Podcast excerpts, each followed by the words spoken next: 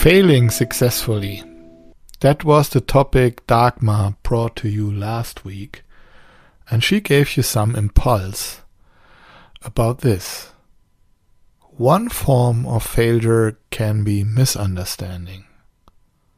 Welcome to the Emotional Connectivity Podcast from Talent Management Academy. What is that about the understanding anyway?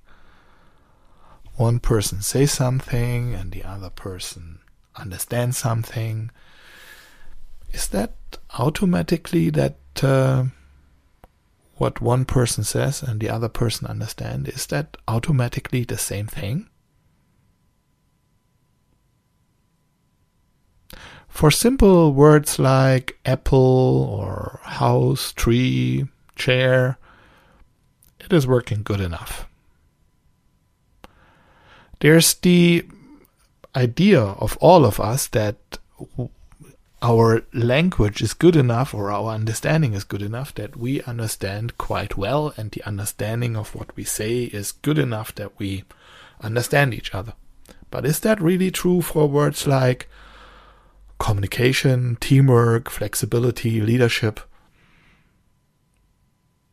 Because these words, they are called nominalizations or non-specific nouns. Let me give you an example. Order and cleanness are the basics of this institute. what order? And is it my order? Is it your order? Can you describe that a little bit better or more? What is meant by order?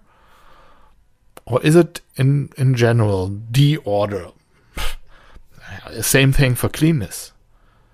So if you're going into a feedback conversation, it could be that somebody tells you, you know, you need to be better in communication and teamwork. And then you're leaving that conversation and you're not really sure what do you need to change now?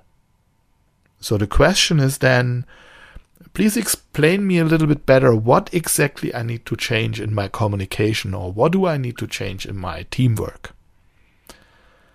So, in general, we can say um, there's responsibility of both sides.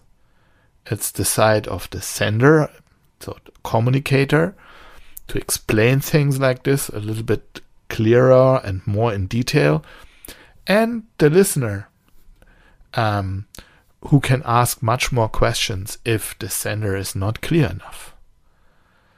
So observe yourself and observe the communication with others. And I wish you a lot of fun in the outside world.